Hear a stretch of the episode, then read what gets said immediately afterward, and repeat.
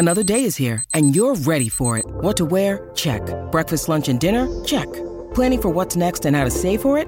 That's where Bank of America can help. For your financial to-dos, Bank of America has experts ready to help get you closer to your goals.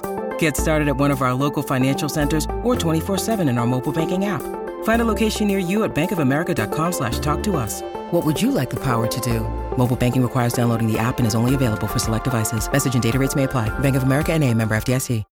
When you need mealtime inspiration, it's worth shopping Kroger, where you'll find over 30,000 mouthwatering choices that excite your inner foodie. And no matter what tasty choice you make, you'll enjoy our everyday low prices, plus extra ways to save, like digital coupons worth over $600 each week. You can also save up to $1 off per gallon at the pump with fuel points. More savings and more inspiring flavors make shopping Kroger worth it every time. Kroger, fresh for everyone. Fuel restrictions apply.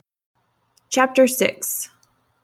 So I cannot even explain the excitement that I had getting in my car, packed to the brim, where I could barely see. My dog's taking up the whole entire passenger seat, and we just head out west.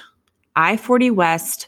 I was so so excited. I think I was smiling the entire time. I felt a sense of freedom and I was honestly just really proud of myself. I put a goal out there, I put it into motion, and it was coming to fruition. I did not have a hotel booked or anything. I'd actually done this drive before, and on the way back from California to Oklahoma, I actually didn't stop at all. I just drove the whole way through. So going there, I was like, oh, I think I could probably do that again. So I just took off. But there were times where we had to pull over, I had to take naps, I was getting tired more often. So it was totally fine. But that's just kind of how I do things. I just fly by the seat of my pants. So we just stopped every couple of hours and took a nap when we needed to, especially in the middle of the night. I remember one time we pulled into like a Denny's parking lot at 4 a.m. because I was like really, really tired. My eyes were getting super heavy. So slept in a Denny's parking lot, woke back up, didn't get a grand slam, but just drove off. So you're probably thinking, okay, well, what job did you have lined up? You haven't said what you were going out there to do.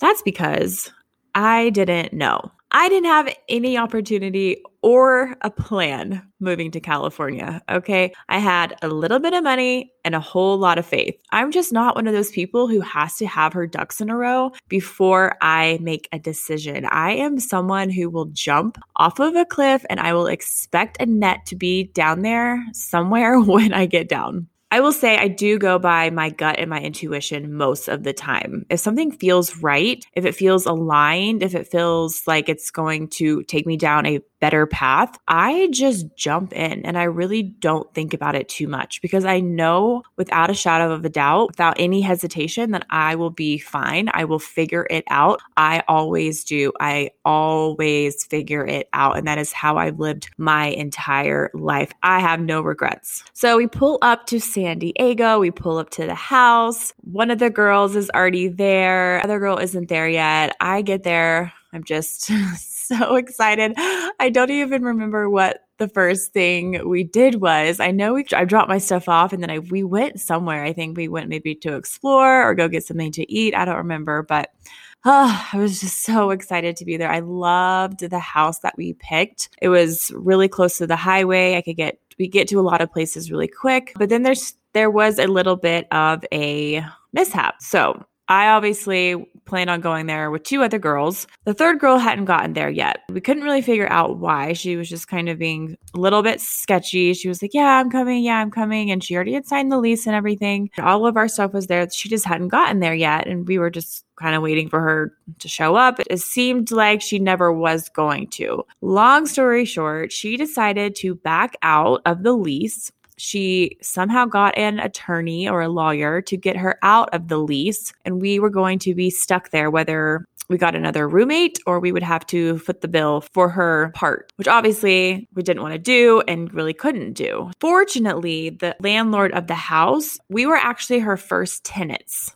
In that house. And she was super nice, super cool. We had to explain her the situation and she just let us out of the lease. She said, It's fine. You guys just moved in. I think I could probably get it rented again pretty quick. You know, we'd already paid the down payment for the month, but I, I want to even say she gave us the deposit back. I don't know. It was just very bizarre for that happening in California because people are not like that in California. So she must not have been from California, but she was super nice, let us out of the lease. We had to find somewhere else to live. It ended up being a blessing in disguise because we ended up moving into a very high rise in downtown San Diego, which we actually loved way more. It was a better location, it was nicer, it was just more in the scene. We could walk everywhere. It was really, really, really fun. But it was such a scramble. We had to obviously repack all of our stuff in the house, get a U-Haul, deal with all that mess. Moving is never fun and then trying to get a lease and all that. Ended up getting in. We we lived on the 35th floor of this building think there was only 42 floors. Needless to say, it was a little bit of a pain going up and down. We each had a dog. So that was a struggle trying to take them out three times a day. When you're on the 35th floor, you pick everyone up on the way down and you drop everyone off on the way up. So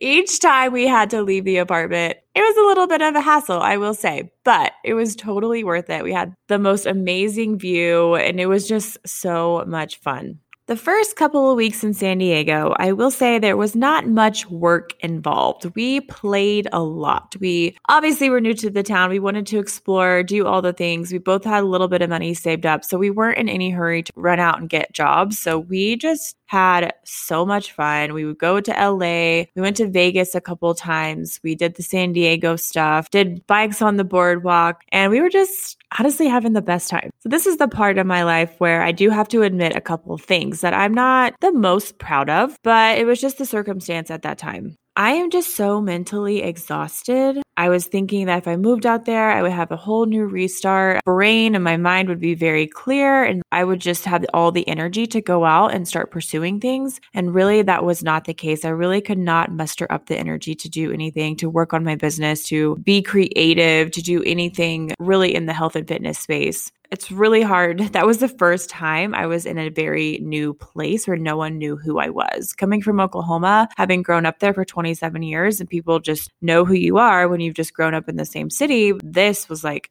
who are you? At that time, I was like, well, I definitely need to make money now. I have more expensive rent, I have higher bills. I have never bartended in my entire life. But I had the opportunity to take this little dive bar bartending gig nothing harmful. You just wore a t-shirt and jeans or leggings, super, super chill. But I never bartended before. So I just went in there and acted like I had. And I was like, yeah, I've bartended before. This place was really like draft beer and simple cocktails. So I ended up getting a job at a dive bar. And not to say that I'm above bartending whatsoever. It was just not in my wheelhouse. I'd never done it, but I knew it was good money. And I was like, I'm just willing to do anything for some money. So I started doing that it was it was fun. I did not love the late nights. That is just not my jam. I do not love late nights when you had to close the bar. You don't close till 2. All the closing duties you have to do, getting home at 4 a.m a.m. So that really, really started to mess with my sleeping, which in turn messed with my whole entire routine. And I felt like I was just getting a little bit more unhealthy and unhealthy. But I was like, well, it's quick money. I don't really have anything else right now. So I'll just do this while I'm trying to look for something else. That only lasted about a month. And then I had the opportunity to work at a club downtown San Diego. So I got a bottle service job. And I think I started the week of Thanksgiving. This was in November. Oh man.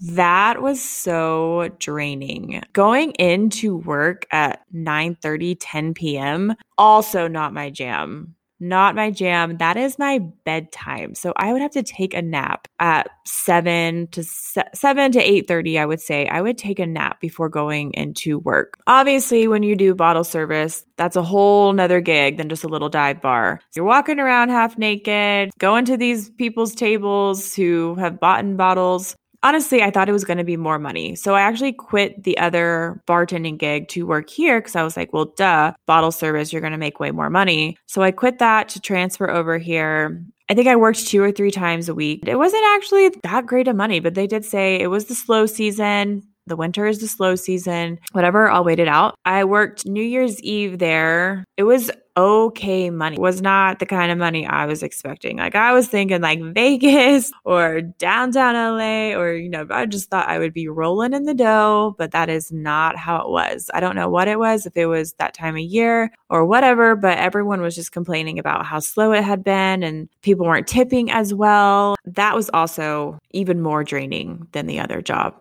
walking around in heels all night, barely wearing any clothes. Again, I was still trying to figure out my place in this new city. I was willing to do anything, meet anyone, make connections. But again, this was also another very draining job. Late nights and off my routine, off my sleep schedule. I'd wake up super late. I wouldn't get to the gym. I wouldn't have energy. I wouldn't eat right. So, this is when my physical self started to really take a turn. January 2018 rolls around, and I have some friends in LA. A couple of people were in town, and we ended up meeting up. This weekend was the weekend that I met my now ex boyfriend, who, if you have not listened to season one of It Doesn't End Here, I explain this whole story in detail of this relationship, which ended up being very toxic, very emotionally abusive, very draining. A lot of my stress and a lot of my trauma came from to this very day that I'm still working through.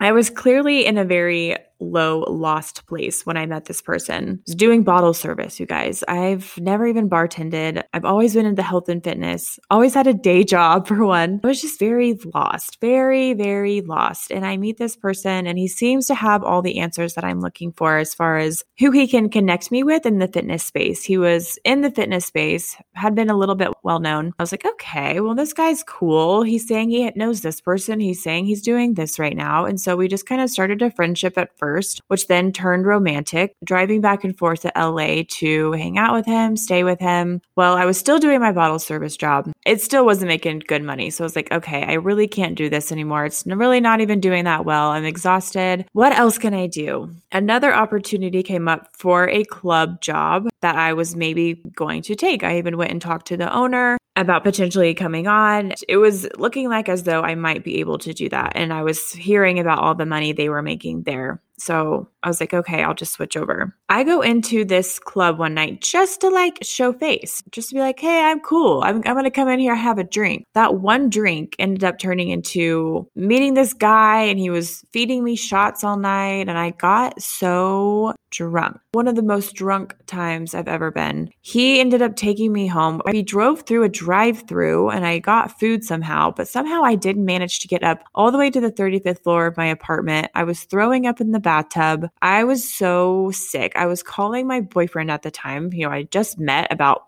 a month earlier and he was older and he had like big goals and big dreams. And He just flat out said, Listen, I can't be with someone like you. He said, This is not what I'm looking for. I have my pri- priorities, I have my morals. And if you're going to be working at clubs and if you're going to be going out and getting drunk, he was like, I'm sorry, but this isn't going to work. Well, for whatever reason, that moment, that instant made me snap and back into place. That next day, when I was super hungover, the most hungover I've ever been, I think, I just decided, I said, okay, I'm done with that. I'm done with that life. I only did it for two months and I'm already not going down a good path. So I have to nip this in the bud. I started immediately making some marketing and promotional stuff to say that I was going to start personal training. I said, okay, I'm going to go back to what I was doing. I'm going to go back to health and fitness. I'm just going to put it out there. I'm going to try to get clients. From that day when he told me or threatened to break up with me because of that, I just knew that that was not for me and the path that I didn't really want to go down deep inside.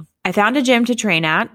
I started promoting my services on social media. And I think within a, week or two, I had maybe had five clients. I got clients very quickly. So from that day forward, that's all I did. I, I came up with creative ways to do my online stuff. I was selling some programs. I was having some clients at the gym and I really just, I got back to what I wanted to do anyway. Still at this time in my life, I had not dealt with my trauma. I had not dealt with my past. I had not dealt with me. And you cannot escape these things. Being in a different city in a different state does not make that stuff go away. So I will put the plug in here for the It Doesn't End Here podcast to definitely go and listen to that because I go into way more detail about this relationship that I got into at a very vulnerable time in my life. I'm a codependent person and I got trapped into a narcissistic relationship, which is a codependent's dream. When you get love bombed by a narcissist, you just think that they're the best person ever and they're the one and, and he's your saving grace. He is the white knight on a horse.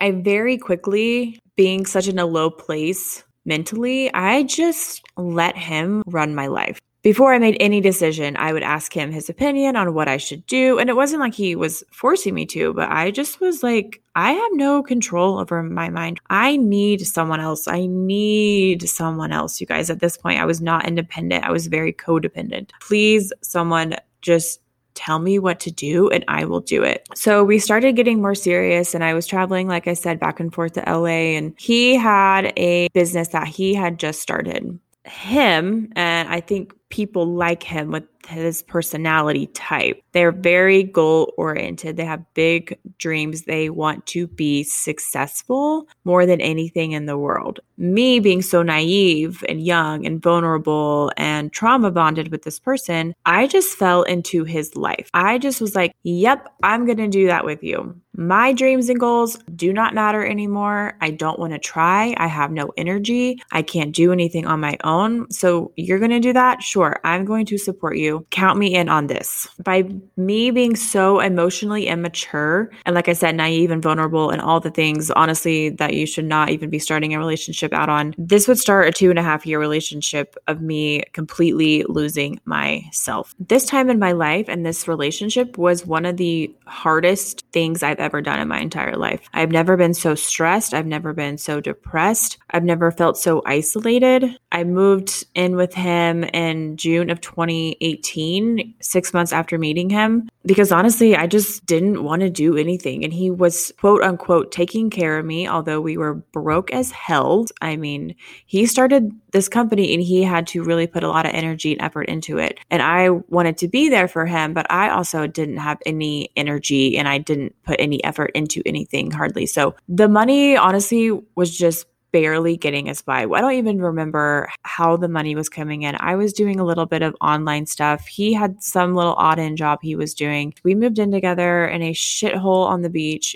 And looking back, I hate that I let this happen for one. But his thing was always, I'm glad we're struggling together. I'm so glad you went through this struggle with me. And it's like, listen, life doesn't have to be a fucking struggle. I'm so mad that I like let him imprint that into my brain because he imprinted that into my brain for two and a half years that we're struggling, but we're like, I love that we're going through the struggle. And you don't have to make life a freaking struggle. And I'm just now learning that, that life doesn't have to be a struggle. And for two and a half years, that's what my life was a fucking struggle completely giving up my identity and who I was and all my dreams and goals. I did still kind of hold on to my dreams and goals, but he had a lot to say in that as well. There were things he didn't want me to do. There were people he didn't want me to photo shoot with. There were places that he wanted to take me to and pick me back up. And it's like he never really trusted me. He always said that he wanted me to pursue these things. He was like, I'm going to help you do whatever you want. We're going to do this, you're going to do that. But also, I felt like he didn't want me to at the same time. It's like he wanted to have his hold on me, a, a little bit of a grip on me, and not let me get too successful because that would have meant that I would have had to leave him or I would have surpassed him or I would have experienced certain things that would make me realize that I didn't need him or I didn't want him. And so we always kind of kept me like in this little box of, yes, we're going to do this for you, but it's going to be my way.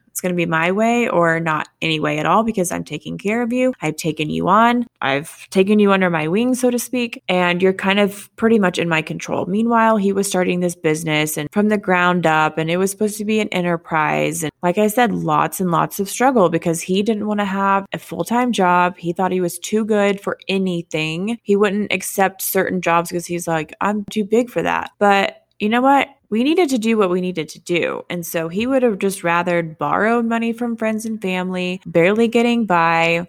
There were several, several, several, several times where we just didn't have any money. Like there would be times where I wanted to go get food And we had food in the fridge, but I was like, I just really want like a pizza. And we just couldn't even, we didn't have money for it. I even remember scraping up change one day to go get butter because we had all the ingredients to make cookies, but we didn't have butter. And we also didn't have money. And so we grounded up change from inside the house and was able to go get butter. That's how my life was for about a year and a half until investments started coming in, finally getting money into the business. It seemed to be going really well. We were able to move into a nice house. We had money. We weren't struggling as much, but it also wasn't a guarantee either. And so this money was not guaranteed to keep this going. You know, when you get investments, you have to put it back into the business and then try to keep it going and grow it. Well, for about two years, it just never quite got off the ground, even though it seemed as though it was going to be so promising. It never got off the ground. But like I said, I don't want to get too much into this because I did share this entire story on It Doesn't End Here podcast, which you can go listen to.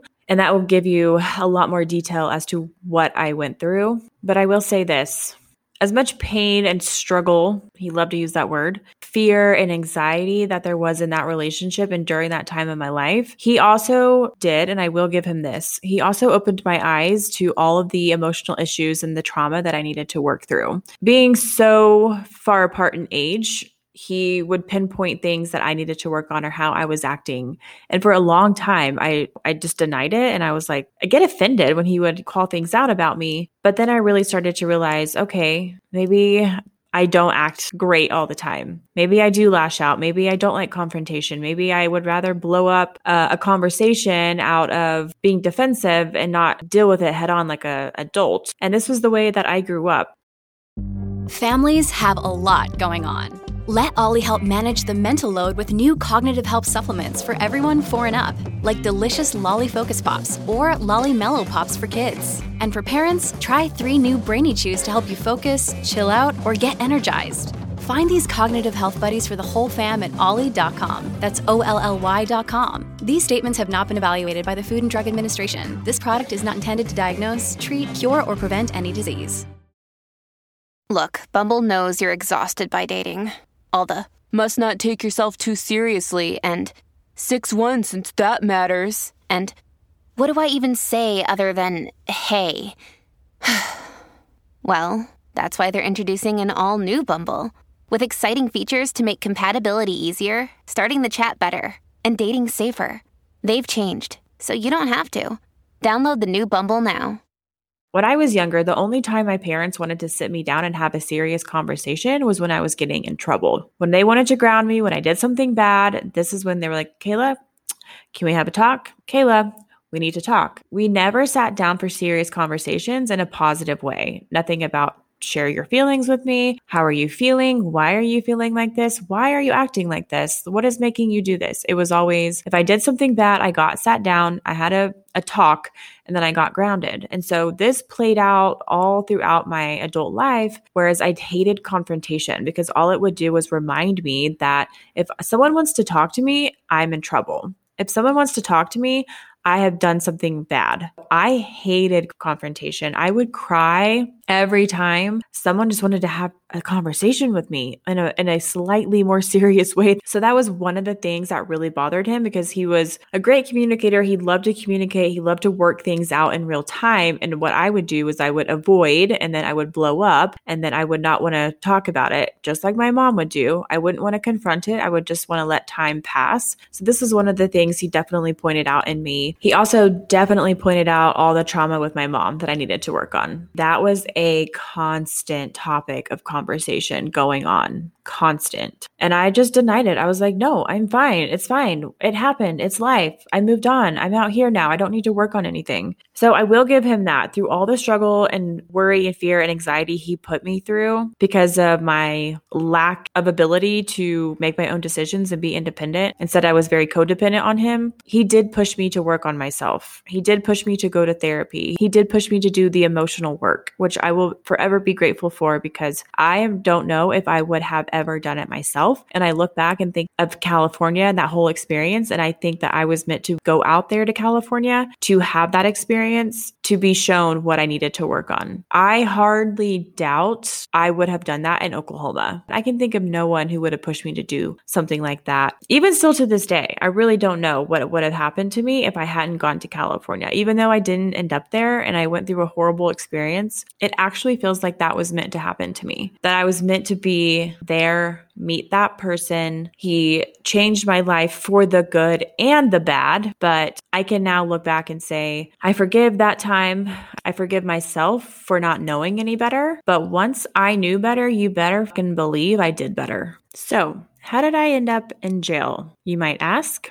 When you are under that much stress, financial stress especially, it will bring out the worst in you, the worst in the other person. Honestly, we were just trying to get through the day, through the weeks, through the months, and build this business. And it's freaking hard to build a business from scratch with so many people involved, so many intricate details. Our relationship essentially just became the business. And when the business wasn't doing good, our relationship wasn't doing good. When the business was doing fine, we were fine. But there were so many moments. There was so much pain. We were broke so many times. I didn't know what he was doing to me. He just needed some supply of some sort to get him to where he wanted to be and to get him to his goals. And I was that supply for him. January of 2020, we had already not been doing well. We had almost broken up several times. He said, You can move out. I will pay for your place to stay and I will keep paying for your therapy. Essentially, he was saying, I will still take care of you, but this is getting too bad for us to be together in the same house. We just weren't doing well. We were fighting all the time. At the time, he didn't even have a way to pay for all that because we had no money, but that was constantly his thing. He would constantly promise things thinking it would happen, and it 90% of the time did not happen. So I could never move out because he's like, okay, yeah, you're going to move out and I'll continue to pay and help you out. But I never could because he didn't have any money. So we were already very much on the rocks. One night we went out to dinner and I sit down and he goes to get us drinks at the bar. And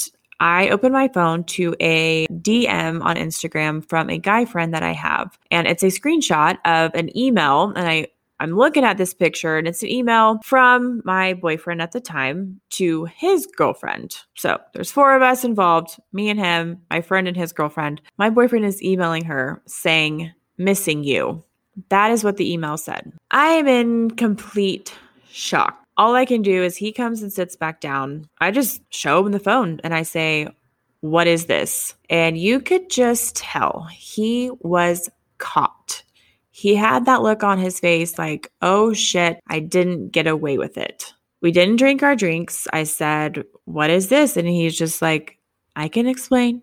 I can explain. And we ended up leaving the restaurant. We left our drinks on the table. We were walking to the car. I'm still questioning him. He is stalling so bad because I said, okay, I want to see your phone. But he insisted on driving home first. But he was walking super slow, driving super slow. I said, I'm not letting you out of my sight. So don't even think about it. I want to see your phone when we get home. Again, takes his sweet time. We go upstairs. He's like, makes a drink you could tell he was stalling. So he gets out his phone. All the text messages have been deleted. There was one text from that same day that they were clearly having conversation. So he was clearly deleting the messages beforehand. All of the emails were deleted. He didn't even have that email he sent her because clearly they were deleted. And also, he refused to show me his Instagram messages. So apparently, he had not deleted the Instagram messages because he refused to show me the Instagram. For about 10, 20 minutes, I said, Show me your Instagram. And he said, No, I'm not showing you.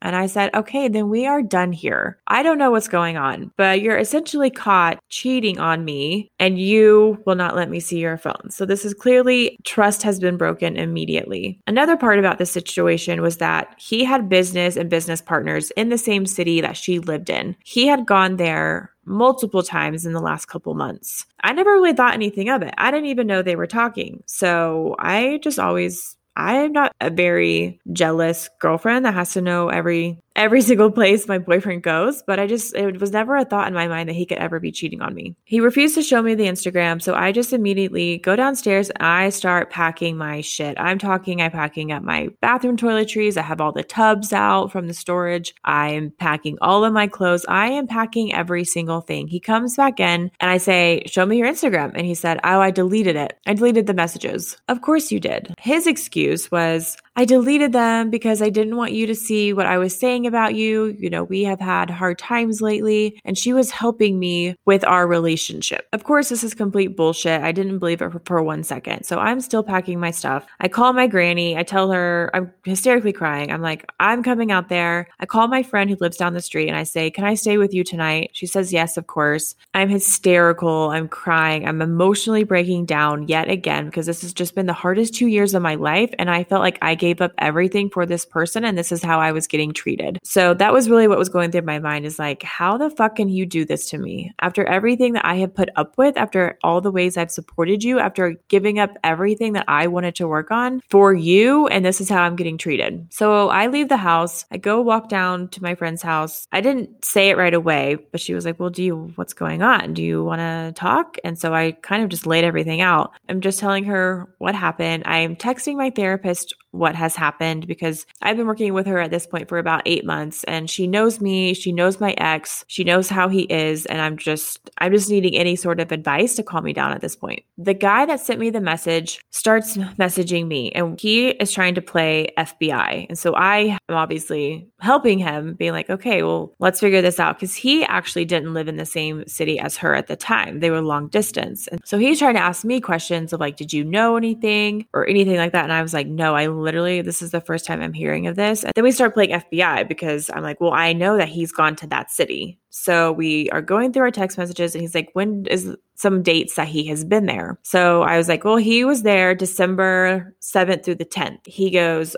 oh my gosh, that same weekend, she was being super sketchy with me and even said on one night that she got too drunk and fell asleep and she didn't answer her phone, didn't say goodnight. So I go back to my text messages on my boyfriend and I's thread. The exact same night, he gave me the same excuse. The next morning, he had said I fell asleep early. We were drinking and I got pretty drunk and I fell asleep. I mean, we're both not fucking stupid. So we clearly figure out that they had probably met up at least once, if not more than that. This is when I just get freaking furious. I get so angry. My friend falls asleep. Rachel calls me from London because I'm like texting her all of this and I'm like, call me as soon as you wake up. She's eight hours ahead. So she was able to call me pretty early when she woke up and I'm pouring my heart out, telling her what's going on. So I'm talking to my friend, I'm talking to my therapist, I'm talking to Rachel, I'm talking to this guy who's honestly just making me more mad. And I really should have just left it alone. I should have just had that space for that night to calm down, let it all simmer, and deal with it the next day. But at the time, that is not how I dealt with things. I was still very much in my defensive mode, attack mode, confrontation mode, and I couldn't handle my emotions or my feelings at the time whatsoever. So I go from furious to complete anger. My friend's asleep. I don't think I can go to sleep at her house because I'm just so angry. So, what do I do? I leave her house and I walk back to our house. It's about 2 a.m. at this point on a Thursday night. So really, it's an early Friday morning. I walk back. He locked the door to where I can't get in. My key's not working. So I have to bang on the door and have him let me back in. He lets me back in and I am not having it. And I just start grilling him like, you're going to tell me right now that you met up with her. Like, I figured it out. You can't lie. You both said the same thing on the same night. You were in the same city. Like, that's not a coincidence. He refused, refused to this day that he ever met up with her. And I just wasn't having that answer. I wanted him to admit to my face what he did did. I demanded that he did, and he would not. This is when I got very, very angry. I started to push him, shove him, hit him, and he, tell, he told me to stop. And I was like, You're going to tell me right now that you did this. And he wouldn't. Well, a physical altercation ensued. I remember him shoving me into the hall where I had dragged all my storage tubs and I fell into one of the storage tubs because there wasn't a lid on it. I hit the wall and the picture frame went to the side. It was all crooked. It went into the other room. I mean, just yelling, screaming, fighting, hitting. I, we went into the other room and he was on top of me and I had grabbing his shirt, like pulling it, stretching it out, ripping it. And I don't know how long this went on. It felt like it was 10 minutes that this had gone on. I get my phone and I say, I'm calling the police. And I say, if you don't tell me right now, if you don't admit right now what you did, I'm calling the police. And I was just shaking, angry, so much panic and anxiety going on through my body. And he still refused. So I called 911 and I said, I need the police here. A physical altercation just happened between me and my boyfriend. So they're asking me questions. And while they're still asking me questions, I just see cop car lights outside the front. So I hang up, I just go out and I start to tell them what happened. So they make us immediately separate. I stay outside with my dog. My dog's freaking out. He's so scared. So he's with me. My boyfriend's inside the house and they're just questioning us of what happened. I don't know why, but I was just like, I need to be super calm because I don't want this to be super ugly. And I just thought if I'm super calm, they won't think I'm like hysterical. I don't even know what I was thinking, honestly. I just remember being like, do not break down, do not cry, keep it together tell them what happened. And they were looking at my body, looking at my neck, thought my neck would be super red, probably just so disassociated from myself yet again in this situation. And they're talking to him inside, obviously. This probably lasts for about 20, 30 minutes, just kind of coming back in, questioning me, looking at my body. I still had my dog with me. And all of a sudden they come back out and say, okay, let's take your dog inside and let's go talk over here. So I was like, okay. I walk over, I open the door to let my dog inside. As soon as I close the door, they twist me around, put my hands behind my back, and they put me under arrest. And I was like, what? I was in shock. I had just called the police to come help me, and yet I'm the one getting arrested. So at that immediate moment, I thought, what the hell did he tell them? What did he do? Did he do something to himself to make it look like worse than what it really was? I was in complete shock complete shock that I was getting arrested that night. I got in the back of the cop car. I was just like, why am I getting arrested? And they wouldn't tell me. They said they would let me know when I got to jail, when I got booked in, what I was being charged with. That was just a low point in my life. Obviously, I get into the jail. I'm like the only one in there. There's one other person in there for like public detox. I have to take off all of my clothes, my earrings, everything I had on, put it in a little bag, put on this hideous yellow color suit, a shirt and pants.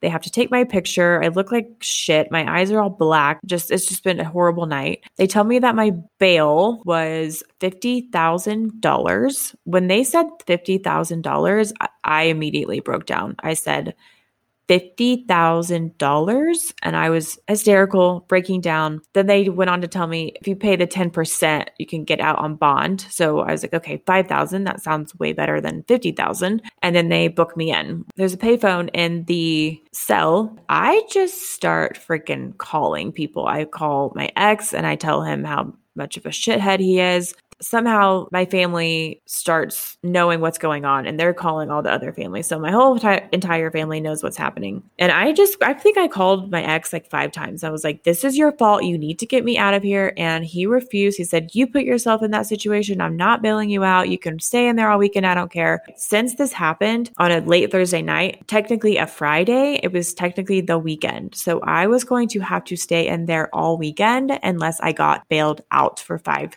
thousand. Seeking the truth never gets old. Introducing June's Journey, the free to play mobile game that will immerse you in a thrilling murder mystery. Join June Parker as she uncovers hidden objects and clues to solve her sister's death in a beautifully illustrated world set in the roaring 20s. With new chapters added every week, the excitement never ends. Download June's Journey now on your Android or iOS device or play on PC through Facebook Games.